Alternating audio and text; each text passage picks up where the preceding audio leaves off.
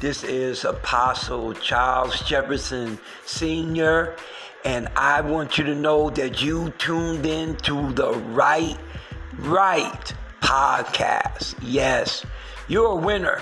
You are a winner. They try to block you, but they can't stop you. Your enemies, circumstance, situations in your life, uh, silent suffering, anything you went through as a victim, you've been done wrong. They try to block you, but they can't stop you.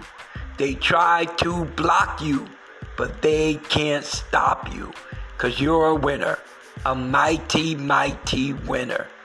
You're a winner. Bye bye.